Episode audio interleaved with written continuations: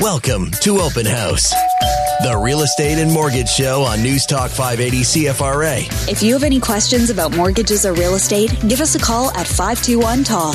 That's 521 8255 or text 580 580. With Frank Napolitano and Paul Rushforth, here is Steve Gregory.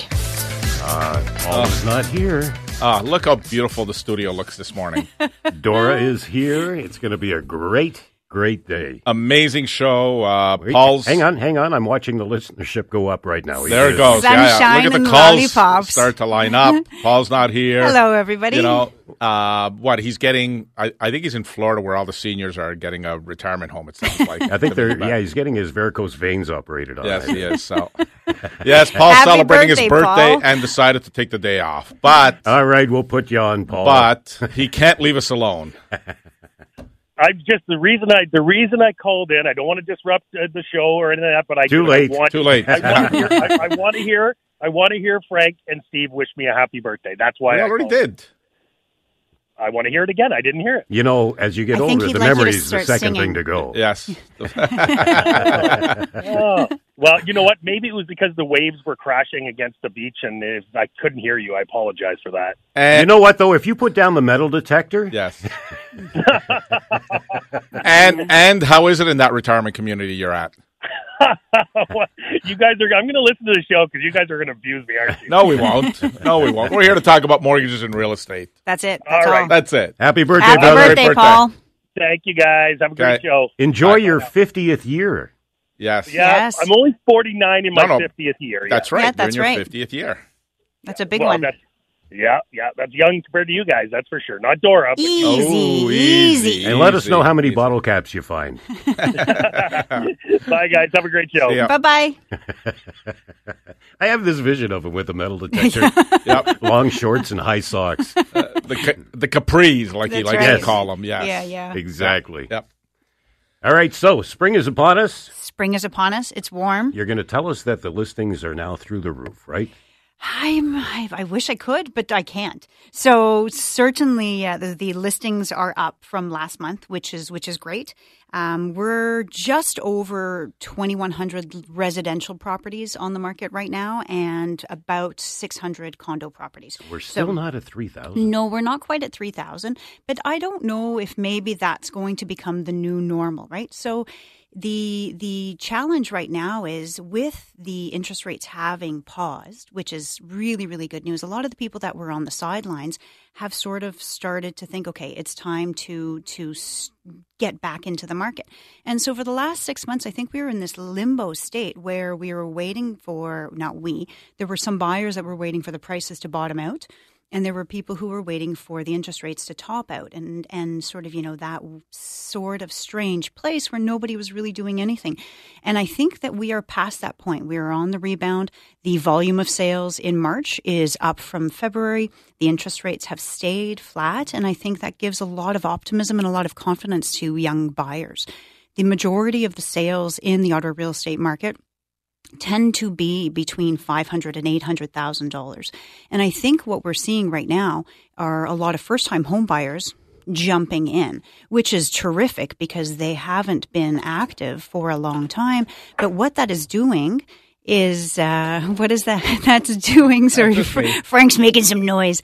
Um, is is depleting the inventory. So for a first time home buyer if they're purchasing they're sort of you know taking a product off the shelf but not putting one back on. And so i think rather than focusing on the interest rates and everything that we've been talking about um, about the market slowing down i think the conversation is going to flip back to inventory because we have an aging population. They those folks are actually staying in their home longer. And so they're not putting inventory back on the shelf. And young people who are purchasing for the first time are taking inventory. And so we are seeing the homes that uh, present well, that have been updated, selling in multiple offers again. And so that's that's a, a cyclical thing. And unless we get quite a bit more inventory, I think inventory is going to be our focus for the which next few it's months. going to drive prices up. It it it will to a point because despite having uh, multiple offers, we're seeing a bit more of a conservative multiple offer scenario. So, you know, I had one this week where there were three or four multiple offers and the, the home sold over asking, but not anywhere close to the 50, 100, anything that we are at. With conditions or no? Um, in this case, it was it was firm. Um, again, no conditions. So we we had a few months of you know a grace period, so to speak, where there are a lot of homes were a lot of homes selling with conditions, condition of inspection, condition of finance, and particularly for younger people on the newer products, right? So And what are they buying? Townhomes townhomes for the for the majority. Um, i i think at least that's my experience. I think that uh, condos although they are affordable the condo fees sometimes are quite high and and young people are a bit pragmatic. And if you sort of do the math on where that money is going um, then you know a, they whether they're able to borrow a little bit or save for a little bit more and have a bigger down payment and go to straight to the condo versus the the I mean townhouse versus the condo. You seeing the same thing, Frank? Seeing the same thing. Certainly, uh, first-time home buyers are certainly coming at least around a little bit more often, where they're um, looking and thinking about hopefully getting into the housing market. That being said, there's still a number of them that are saying we we hope interest rates come down. Like we haven't seen the drop in interest rates the way we hoped we would at this time. By this time, Bank of Canada's paused twice, which is good news. Next announcement isn't until June. We've seen the inflation number come down to 4.3 this past uh, week announced, um, and expect it to be well into the threes starting the next announcement, which is again good news. Um, but at the end of the day, it's still you know you're still in for a five year fixed. You're in the mid fours and you're still stuck with the 25 year amortization if you're a first time home buyer and buying with less than 20% down. So, you know, when you're when the average home is, you know, a town home is maybe 600,000, you're putting 5% down, you're still looking at payments well into the 3,000 if you put property taxes in there. And for a lot of either young individuals who want to buy or a young couple that's looking to get their first home, um, it, it's probably more than what they were hoping to pay on a monthly basis. It, it is. It, it, certainly is. Um, there are some townhomes, particularly older ones. You know, the ones that don't have all the bells and whistles. So they're they're architecturally they're not as open concept. Perhaps they don't have the ensuite. They've got a cheater ensuite. They've got a little bit of cosmetic work that needs to be done. But I think that you know folks, young folks are, are gravitating towards those because over the years they can pluck away and do some of the updates, but it gets them into home ownership. You think the strike will slow the market down here? Well, we have we have so many federal workers. Um, I I your guess is as good as mine. I guess. I mean, I would Short I would term. assume so. Short term, it'll delay it a bit. Don't it'll delay it, but as the market is heating up, is it going to slow it down, or is it just, or will we see a little like speed bump?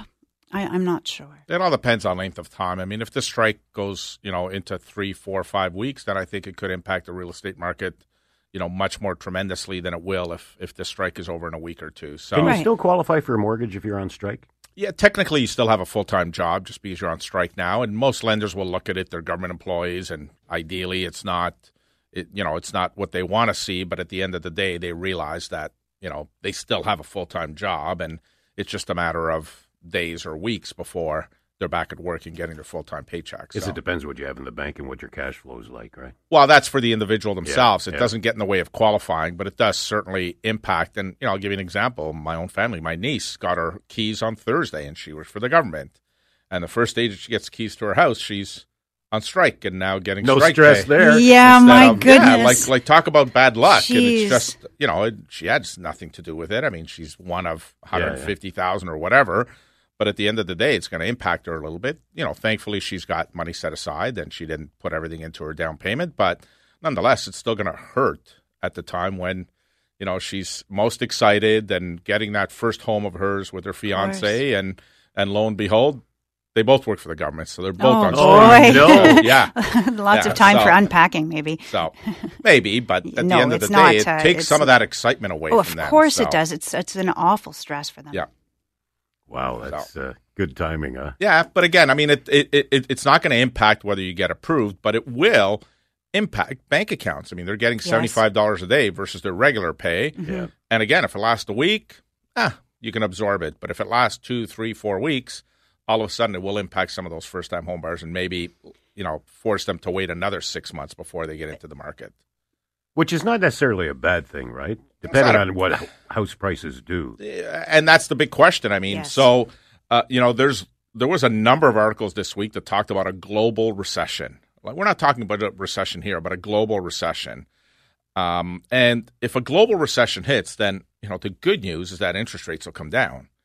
Uh, the other part of every you know them being on strike right now, the government employees being on strike, is Ottawa is very reliant on government employees, and it's going to hurt the economy here in Ottawa as well. will. So you know, local businesses are going to pay the price because they're the ones that you know these people now won't eat out as much, and obviously they don't have that money to to spend money on other things. And so overall, the Ottawa economy, and I think you know the mayor talked about it yesterday, it's going to impact the city of Ottawa for sure. For More sure. than any other city. Absolutely. All right, Yeah. 521 Talk, 521 8255. Hang on, we should mention his name before we go away because I know he's listening and he'll be upset if we don't say Paul is having a birthday today. Yes, In he his is. capris? You know, and he's shopping for wheelchairs and stuff. So Long socks. yes, and long socks. That's right. White ones and sandals. We'll be right back.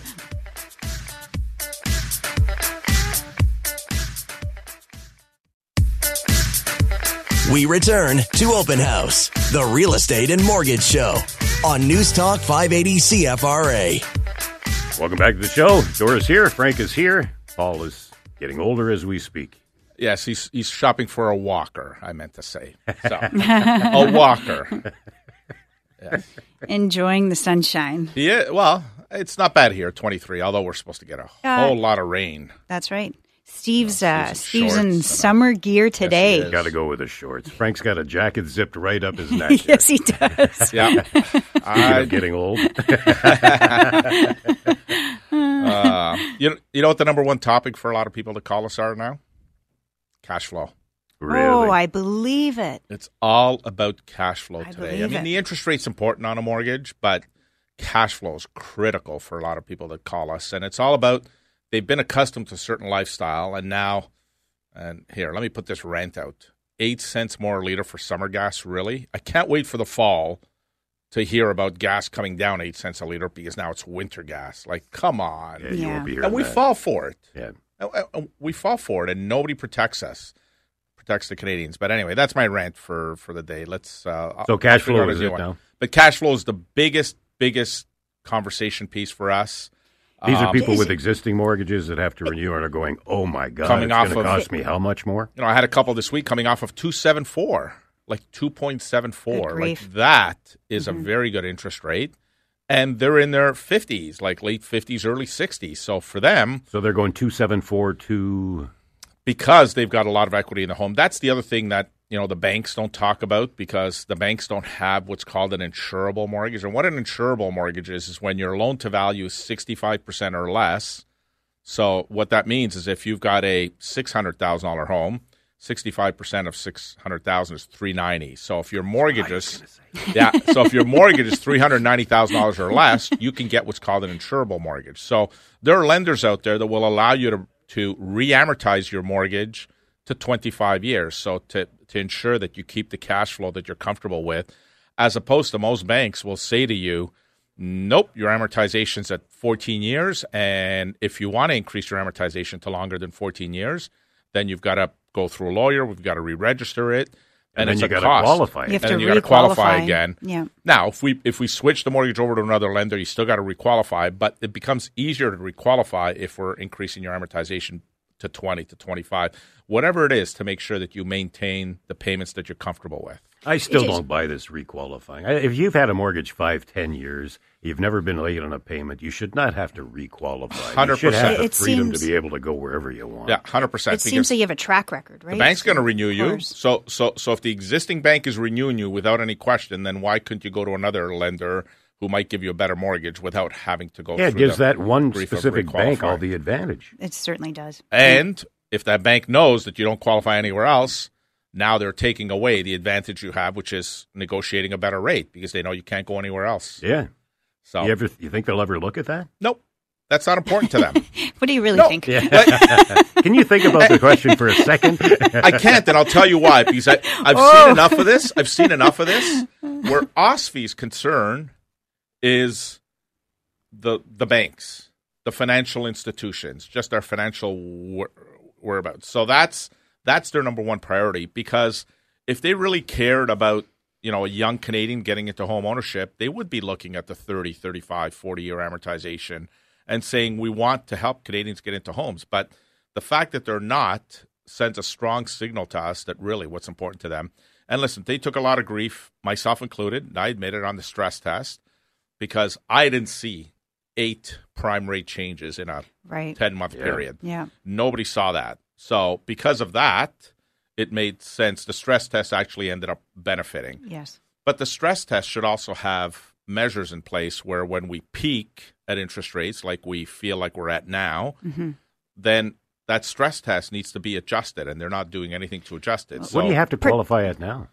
Depends on the term you take. So if you took a variable rate as an example, and some customers are still taking variable rate because they strongly believe that interest rates will come down, and a variable rate allows you the opportunity to be able to convert it to a fixed mortgage down the road without any penalty.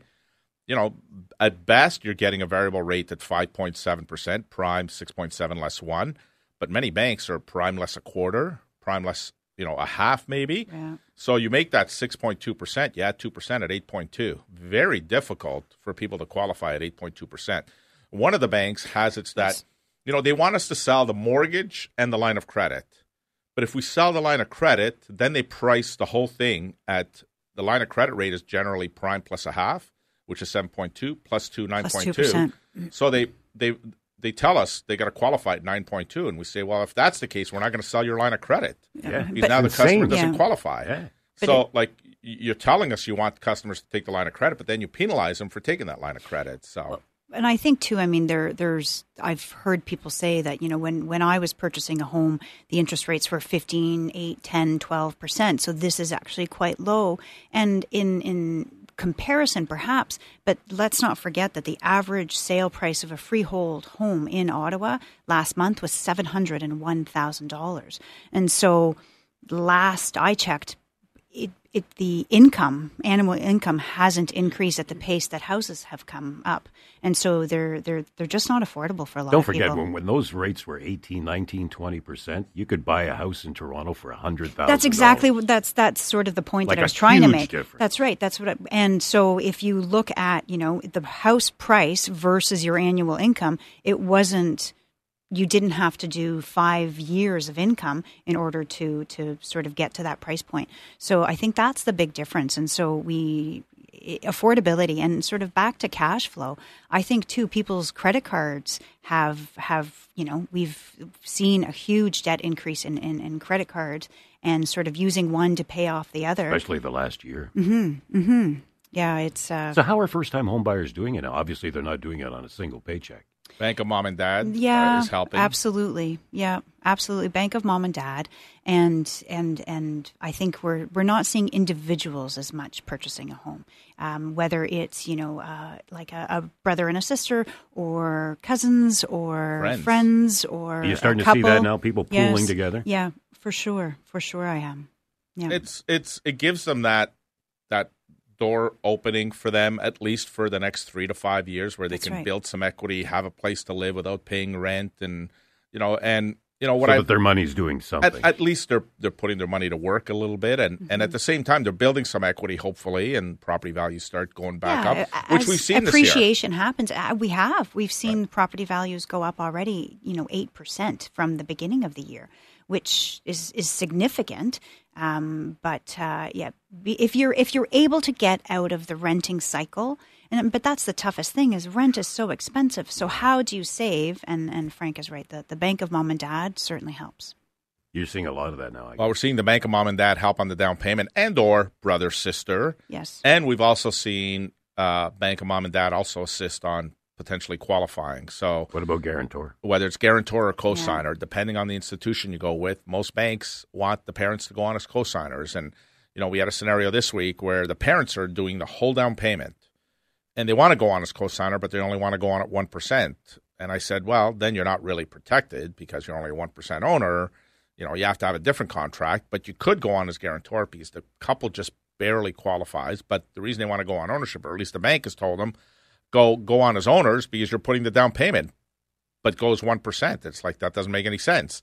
you're better off to go on as guarantor, which doesn't impede your borrowing power because a guarantor doesn't show up on a credit bureau, you don't show up on title, and then do a separate contract with the lawyer where you've given the down payment so that if, if something ever happens with the relationship uh, or they sell the house, then at least you can recoup your down payment back based on a contract that's so if you co-sign it shows on your line of credit as your debt it shows on your uh, on your credit bureau yes as your debt you're fully responsible for it then most banks don't won't say well uh, yeah we understand you just co-sign uh-uh like when it comes to qualifying for other products down the road that counts as a debt and as a guarantor, you don't. Guarantor. It doesn't show up on credit bureau, doesn't show up on title because you're not on title. Essentially, what's happening as a guarantor is you sign documents that state that you will be there should payments start to be missed. If a pay, if the payments get missed, then the lender contacts you and says, "Hey, you're the guarantor. We need you to bring the payments up to date." If something has happened where you choose not to make the payments to bring it up to date, that's fine. Then the lender will start to take legal action on the property. And if they sell the house and they and they suffer a loss, that's where the guarantor is at risk because at that point, then the lender can come after the guarantor for the missing funds, for the lost funds. So, How much do you love your kids?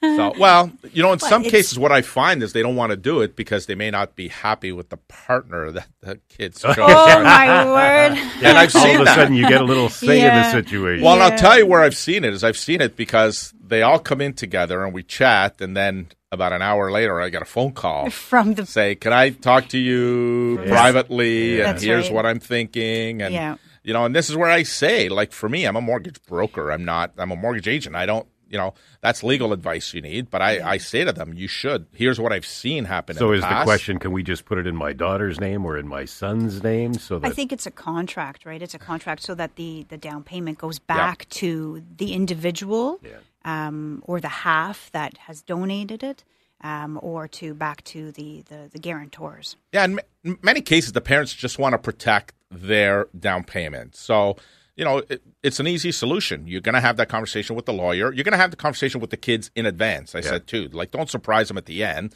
Have that conversation with the, with the kids, saying, "Listen, I'll put up the hundred thousand dollars down payment, but when we go to the lawyers, we're going to sign a contract that my hundred thousand dollars will come back to me should you guys break up, Yeah. and or once you sell the property."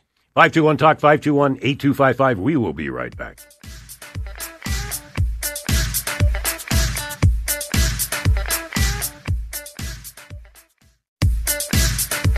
We return to Open House, the real estate and mortgage show on News Talk 580 CFRA. Welcome back. Dora in for Paul. Frank is here. Oh, wait, we've got to put the plug in. Happy birthday, Paul. Oh, yeah, happy birthday, Paul. Did we mention it was Paul's birthday yet? I think we may have forgotten that. Boy, He's he's about the average age of a first time home oh. homebuyer now. we're not quite that bad yet, not bad, but it is But late it's definitely 20s. 30s, right? Yeah, late twenties, early thirties now is when we're seeing most first-time home buyers. Uh, had one this week, and yeah, they were they were twenty. She was twenty-nine. She, he was thirty-one. So Yeah.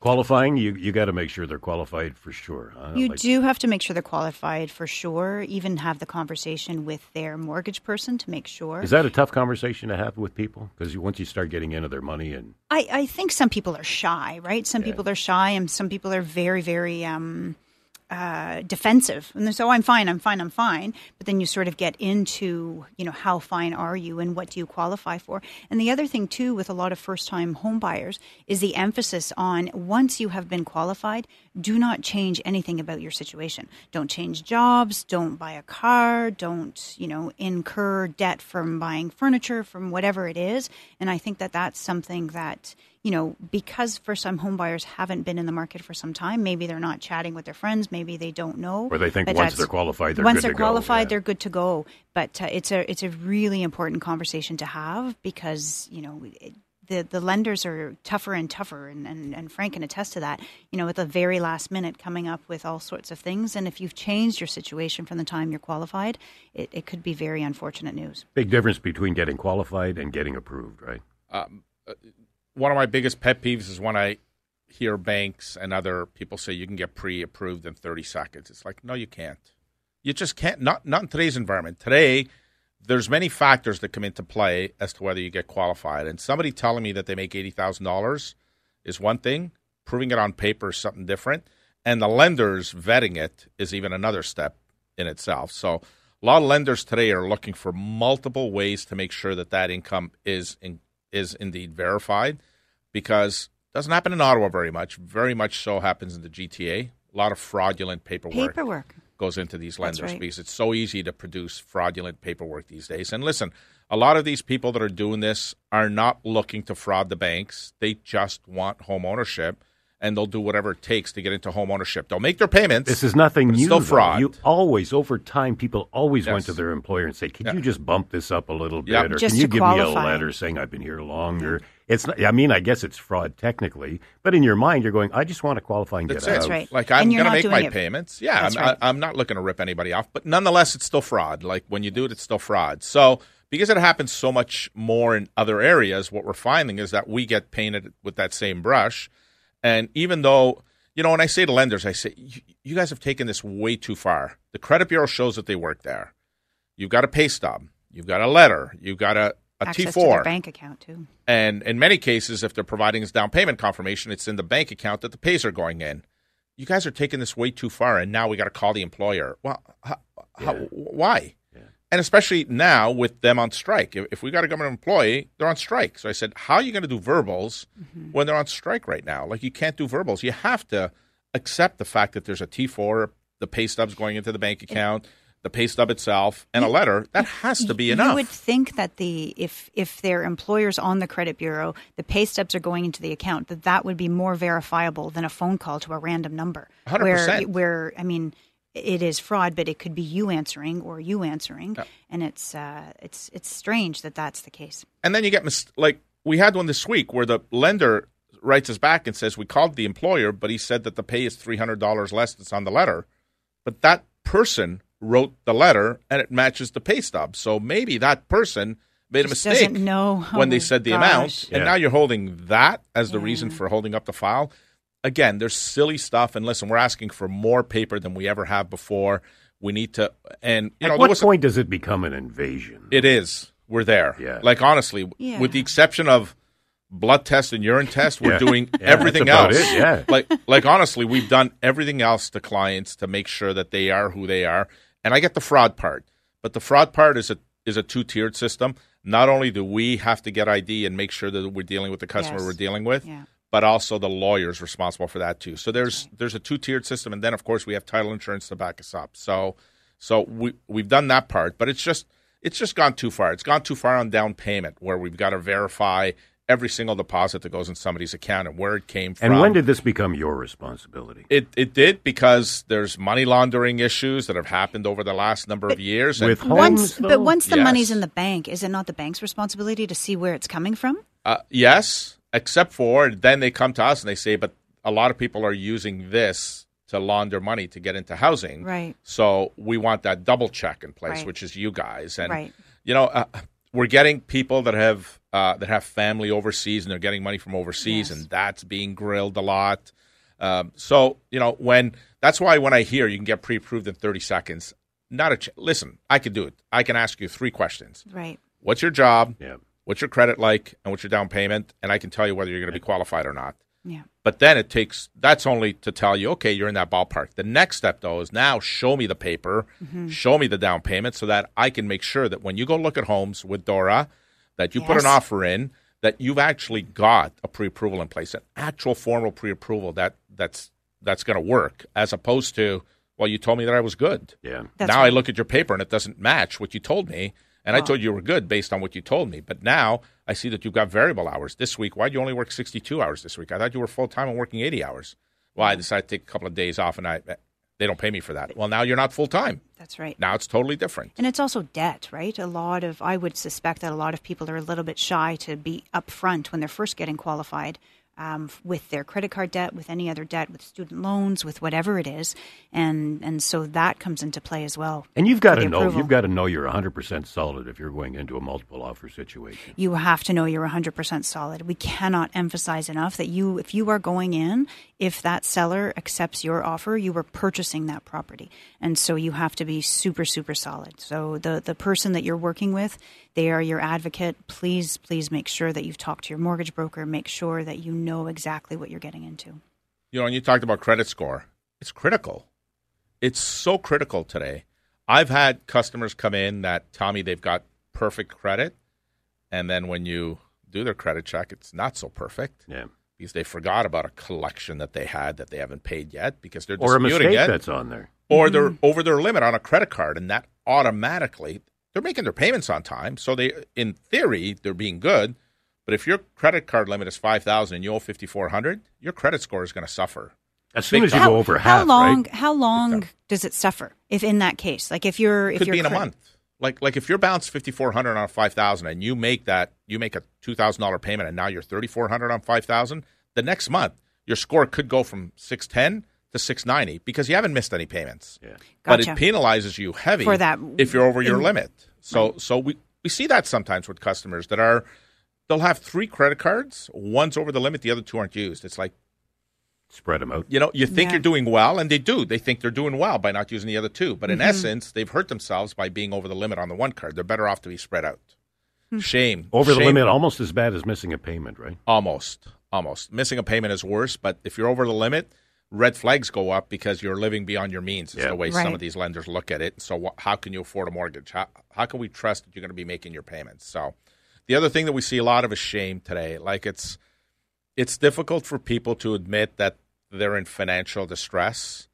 They feel ashamed about it, and instead of doing something about it, they just hold it in and continue to make banks a lot of money because when you have credit card debt, it's very expensive. And as opposed to you've got a house that's now worth 600 that you bought 5 years ago for 350. Yeah. You've got a nice $250,000 mortgage and instead of pulling you know, equity. just yeah, saying, you know what, we need some help. We want to get our cash flow in place. We don't want to pay these outrageous interest rates, but because of shame about making seeing that happen to you, instead of doing something about it, you just kind of continue to go and go and go. Yeah, and it's see, and not, if you're proactive, there's no shame in that. there, you, you No, sh- for there should goodness be no shame. No. I've seen amazing people go through it where they just they just get caught up whether something happens in their life that just costs them money or whatever. They're uh, listen, good people make make bad choices sometimes. So Or a victim of circumstance. or a victim of circumstance. There's so many factors out there, but you know whether you get whether you're able to add it to your existing mortgage, get a home equity line of credit, or even get a private mortgage if you have to, but just put yourself in a better position. Don't let the lenders that you owe the money to win by getting outrageous amounts of interest off of you. Especially now that the, the homes have appreciated so quickly in the last five years that if you do find yourself in a cash flow crunch, Yeah. it's it's a great idea because certainly your house has more value than it did when you purchased it. yeah. And again, historically- you shouldn't have to requalify. Well, No. no. In, in that case, you do. But historically, what I find is that you know the, the people that let these things continue end up getting worse and worse and worse Yeah. because you just can't keep up That's because right. you just Well, continue to borrow interest unsecured is- debt, and then you find yourself in a position where, oh my lord, now I have three credit cards with with big balances as opposed to I only had the one. If I would have addressed it earlier, I would have been in better shape. 521 Talk, 521 8255. Back with our final segment on this very special day, Paul Rushforth's birthday.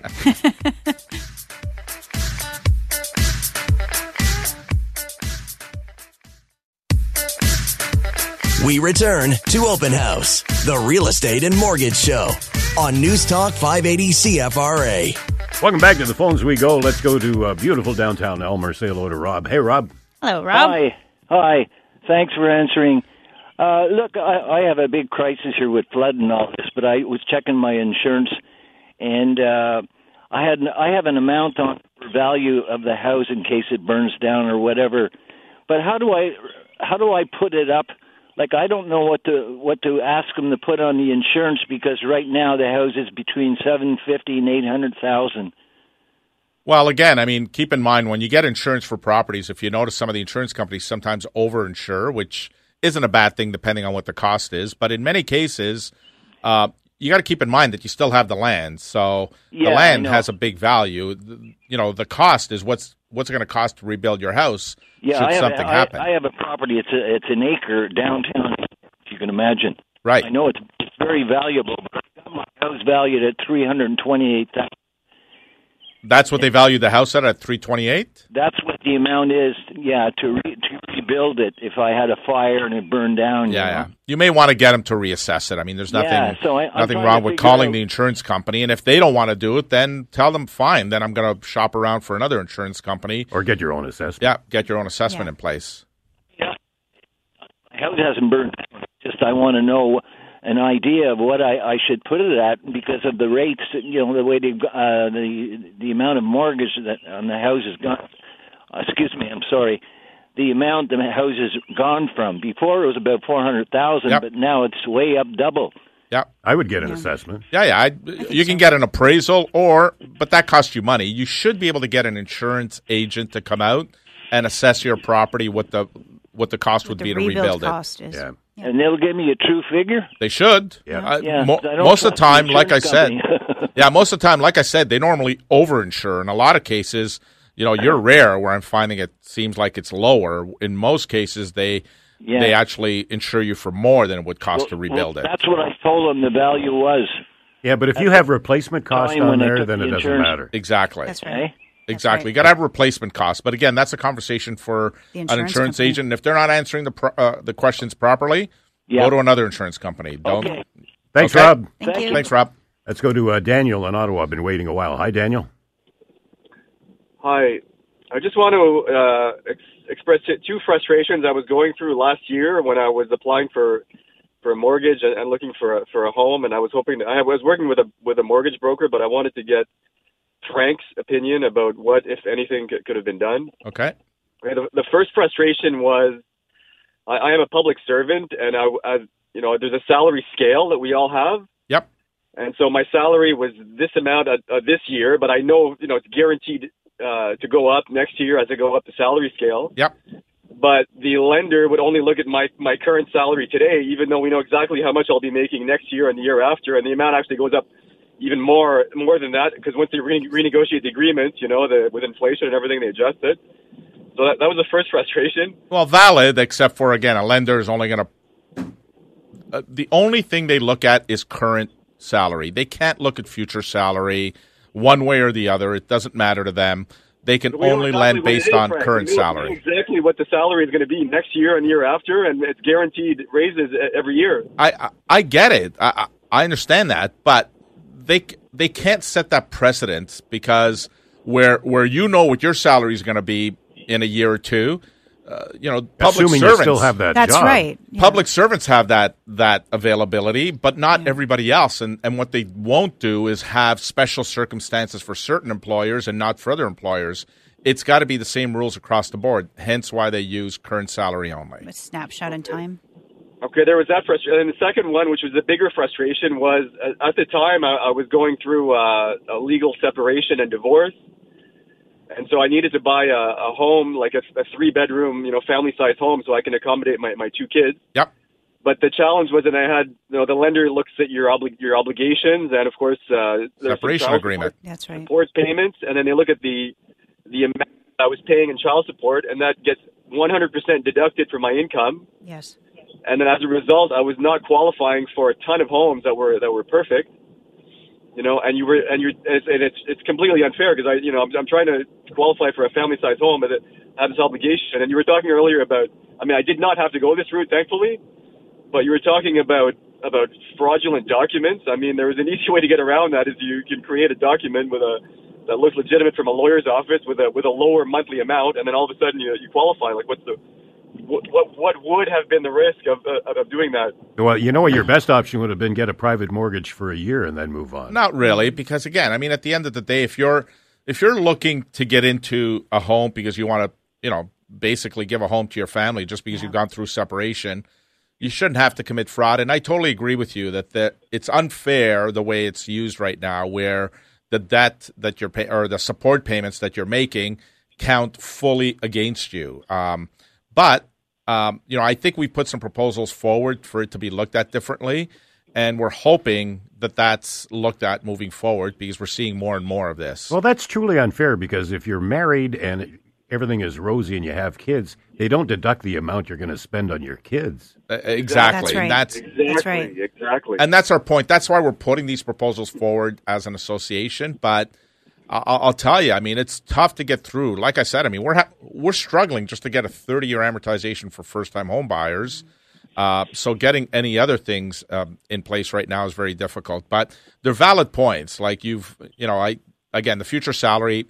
Unfortunately, that's never going to fly. I don't think. But I think in, in cases where there's separations and support payments, Oh.